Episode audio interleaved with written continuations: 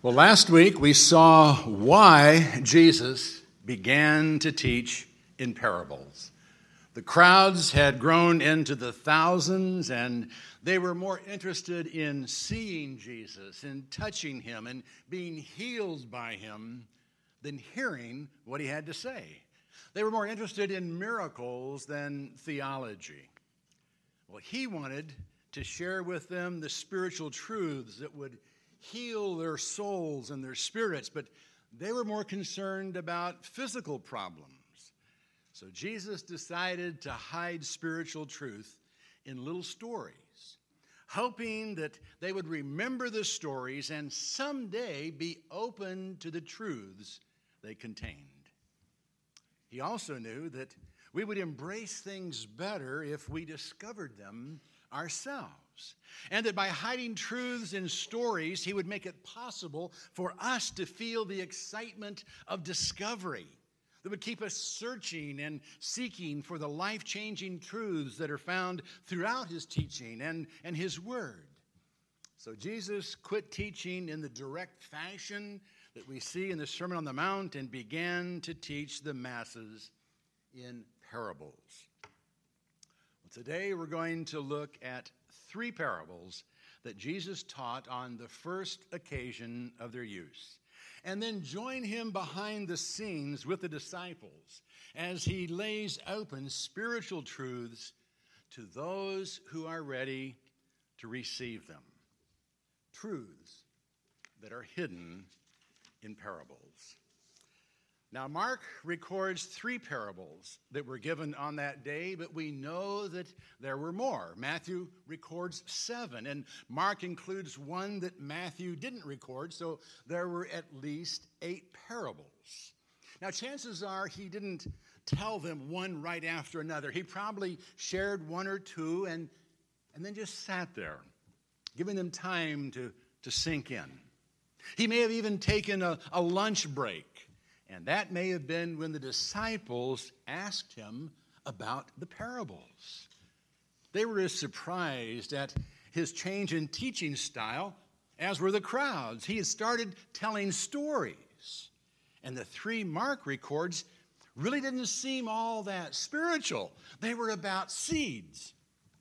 Now, the first one is generally known as the parable of the sower, but should probably be called the parable of the soils.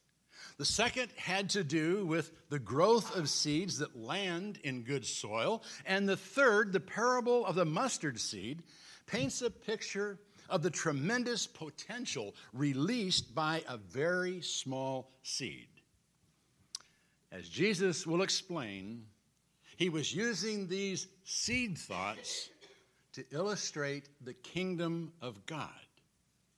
And his teaching on the kingdom was radical, not only in style, but content, because it went against common misconceptions concerning the kingdom of God. The Jewish masses thought of the kingdom of God in terms of a political kingdom and longed for the day when they would be able to overthrow the Roman government. Jesus taught that the kingdom of God is within us. It's a spiritual kingdom, not a political, earthly kingdom at all. Well, needless to say, they weren't open to what he had to say. So he hid facts about the true nature of the kingdom in parables. And in the parables we come to today, we see how the kingdom is established, how it grows, and what it's intended to produce. The first parable teaches that the kingdom isn't established by force or political might, but by the sowing of seed, by broadcasting truths in the hope that some will fall in productive soil. Mark chapter 4, beginning with verse 3. Listen to this. Behold, the sower went out to sow. And it came about that as he was sowing, some seed fell beside the road, and the birds came and ate it up. Another seed fell on the rocky ground where it did not have much soil, and immediately it sprang up because it had no depth of soil. And after the sun had arisen, it was scorched. And because it had no root, it withered away. Another seed fell among the thorns, and the thorns came up and choked it, and it yielded no crop and other seeds fell into the good soil, and as they grew up and increased, they yielded a crop and produced 30, 60, and a hundredfold. And he was saying, He who has ears to hear, let him hear. Now, the crowd could probably see what Jesus was talking about. When he said, Behold, he was probably pointing to a farmer up on a hillside sowing seed. They could see that the birds were gathering, picking up the seed that fell on the pathways and didn't lodge in the crevices of the tilled soil. They knew the countryside and knew in some spots the topsoil was very thin, barely covering a layer of rock. They knew how seed would quickly sprout there, but soon die because the roots couldn't go deep enough. And they knew that many of the farmers merely burnt off the weeds and thorns, and that seed that fell over burned thistle roots would be choked out before it could mature. They knew what Jesus was talking about, they could see it. But he wasn't the U of I Extension Ag Advisor. So, what was he trying to say? Apparently, it was something important because he finished with, He who has ears to hear, let him hear. This is more than a story, more than a lesson in agriculture. Something was hidden beneath the surface of this story that Jesus wanted people to think about, to grapple with. And he wasn't playing games playing hide and seek. He wanted them to discover truths that were hidden in the story, truths about the true nature of the kingdom of God. Most of the people there, however, would never accept what he had to say, at least not at that point in their lives. So Jesus didn't force the issue. But those who were open to the truth would get it if they had a little help. And Jesus wasn't trying to keep people in the dark, so when the disciples questioned him about the parable, he gladly explained it to them. And he said to them, Do you not understand this parable? And how will you understand all the parables? In order for them to understand this new way of teaching, Jesus was going to have to interpret this one for them. Then they could use that pattern for interpreting the others. He continues The sower sows the word. And these are the ones who are beside the road where the word is sown. And when they hear, immediately Satan comes and takes away the word which has been sown in them.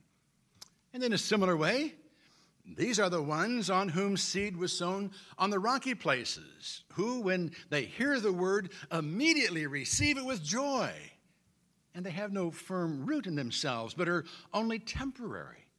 Then, when affliction or persecution arises because of the word, immediately they fall away. And others are the ones on whom seed was sown among the thorns. These are the ones who have heard the word, and the worries of the world, and the deceitfulness of riches, and the desires for other things enter in and choke the word and it becomes unfruitful. And those are the ones on whom seed was sown on good soil, and they hear the word and accept it and bear fruit 30, 60, and a hundredfold. Jesus had already told the disciples that he was talking about the kingdom of God. He's now telling them how it comes to man. It doesn't come through politics, war, or revolution. It doesn't come through a regal display of power. The kingdom of God comes to us through the sowing of the word, by preaching, teaching, witnessing, by declaring certain life changing truths. That is how the kingdom is established and how it spreads. Jesus then makes it clear that once the word has been proclaimed, the seed sown, what happens to it depends on the soil. And that is the real focus of the parable. When seed is sown, it doesn't always land in a fertile spot.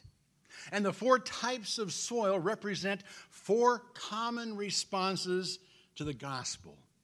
Responses that make it clear that whether it develops in our life or not depends on the condition of our heart. You know, at times, Satan can steal away the word before it can take root because our hearts are calloused. That can be true of a first exposure to the gospel and explains why some never accept it. And it explains why truth being presented to the saints bounces off some as if they were made of stone. If we're not open to the truth, if we're not here in spirit but only in body, if we've been beaten down the week before and our defenses are up, if we become so familiar with the words of truth that we no longer hear the truth, Satan can sit on our shoulder, even in church, and snatch away the word before it can take root. I think we've all been guilty of having a closed heart at times when the word is being proclaimed. And in those times, our heart was like the hard packed earth of the roadway.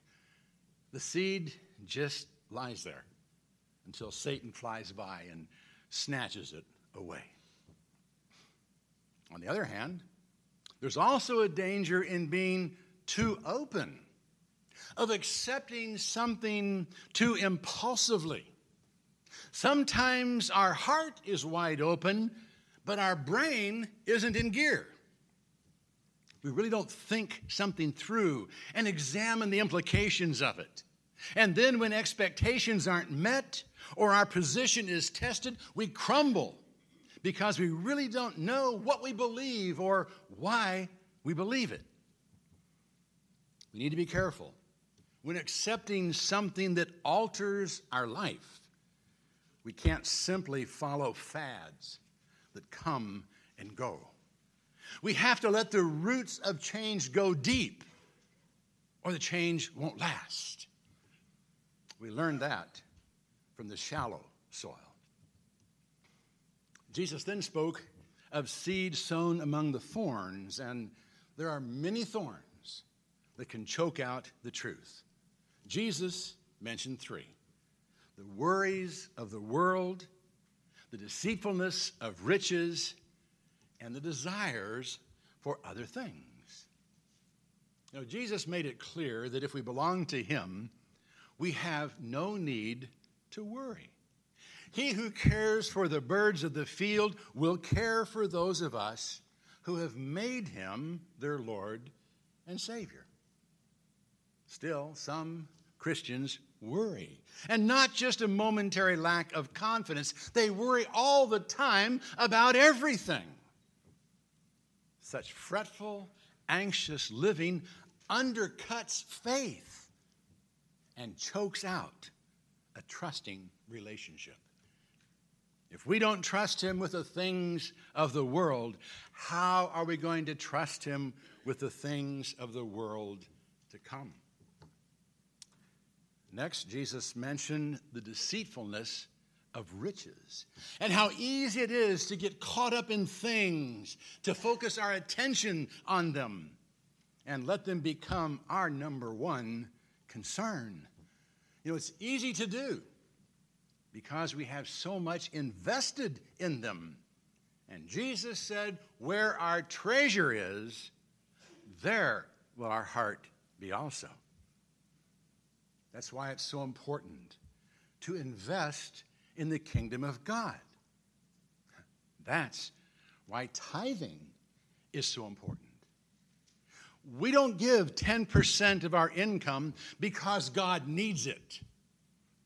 We give it because we need to give it. It forces us to make a sizable investment of our material goods in spiritual things.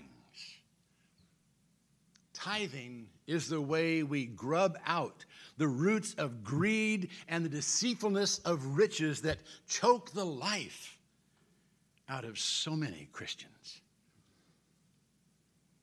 And then Jesus mentions simply the desires for other things, always thinking the grass is greener on the other side, always wanting something new and different and exciting. You know, some people come to Christ to get a spiritual high, but after the initial thrill is gone, they're ready to try something else. They never really experience the abundant life because it doesn't get a chance to mature. They're impatient, restless, ready to move on to something else before Christ is able to fill them. So their faith is choked out before it can produce fruit.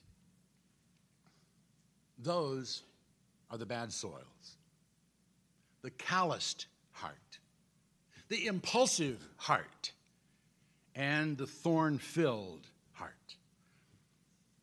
But there's also the good soil an open, receptive heart that accepts the word in a realistic and positive manner and gives the seed a chance to take root and grow. If we are open to the word in that manner, it will grow and it will produce fruit. But we've got to be ready to receive the seed. Then we've got to give it a chance to grow. And that is what the second parable teaches us. And he was saying, The kingdom of God is like a man who casts seed upon the soil and goes to bed at night and gets up by day. And the seed sprouts up and grows. How? He himself does not know. The soil produces crops by itself first the blade, and then the head, then the mature grain in the head. But when the crop permits, he immediately puts in the sickle because the harvest has come. Mark is the only one who records this parable for us.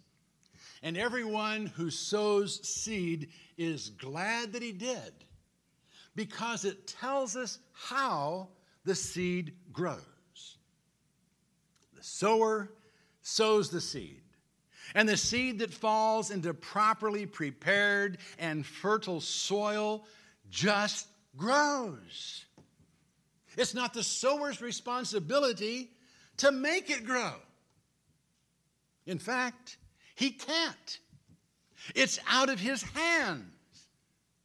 He can water the soil.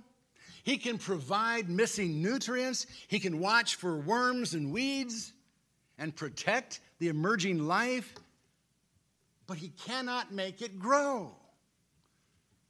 God is the author of life.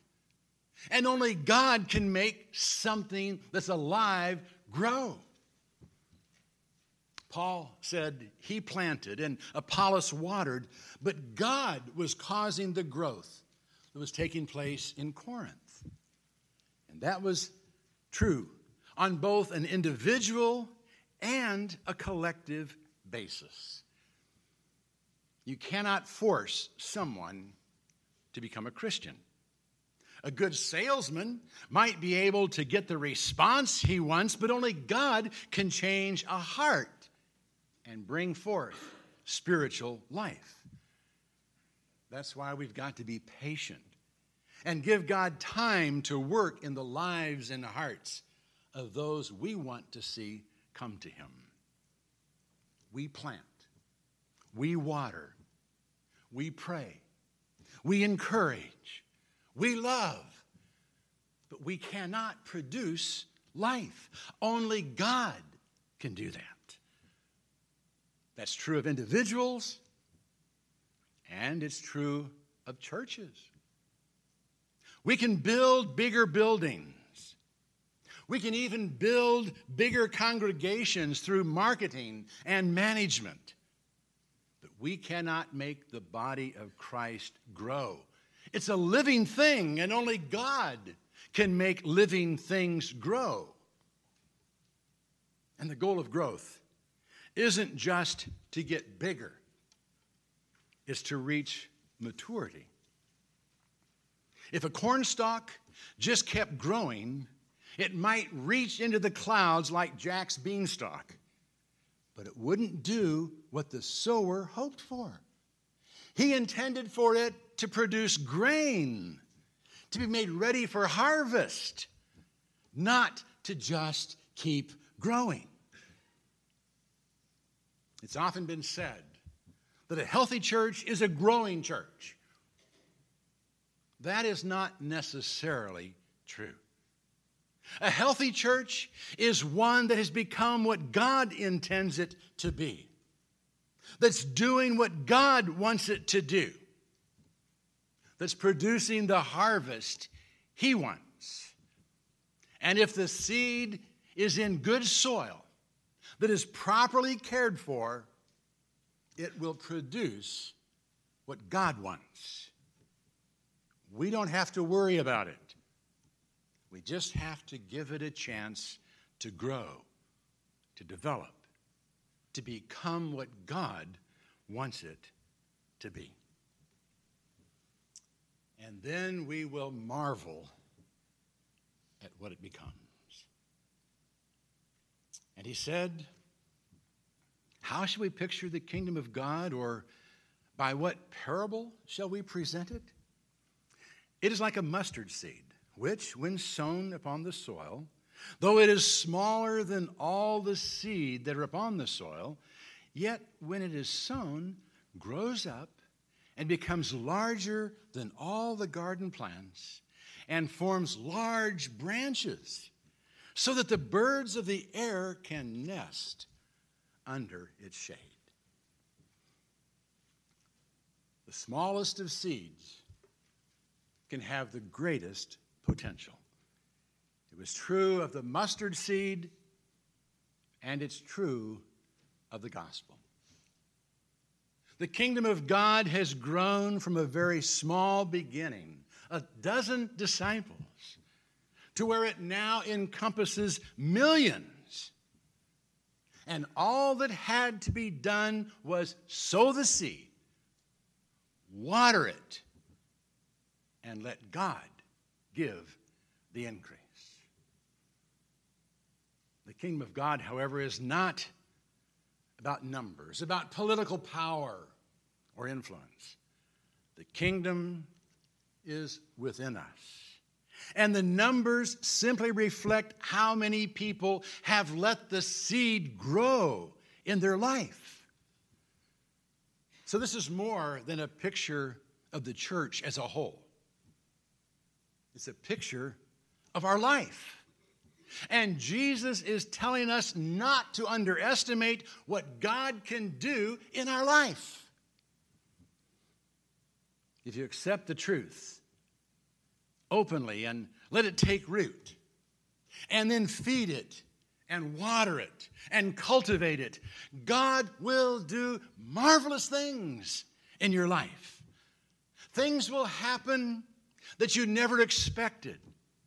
Your life will change in ways you never anticipated. You will be blessed beyond measure. And just as the mustard plant became a blessing to the birds of the air, so you too, as you become all God intends, will be a blessing to others and to Him. That is what the kingdom of God is all about. It's about what God can do in and through us. And He can do it in you if your heart is open to the truth. Is your heart ready to receive the word? If it is, the Savior is waiting to enter your heart. Why don't you let him? Amen.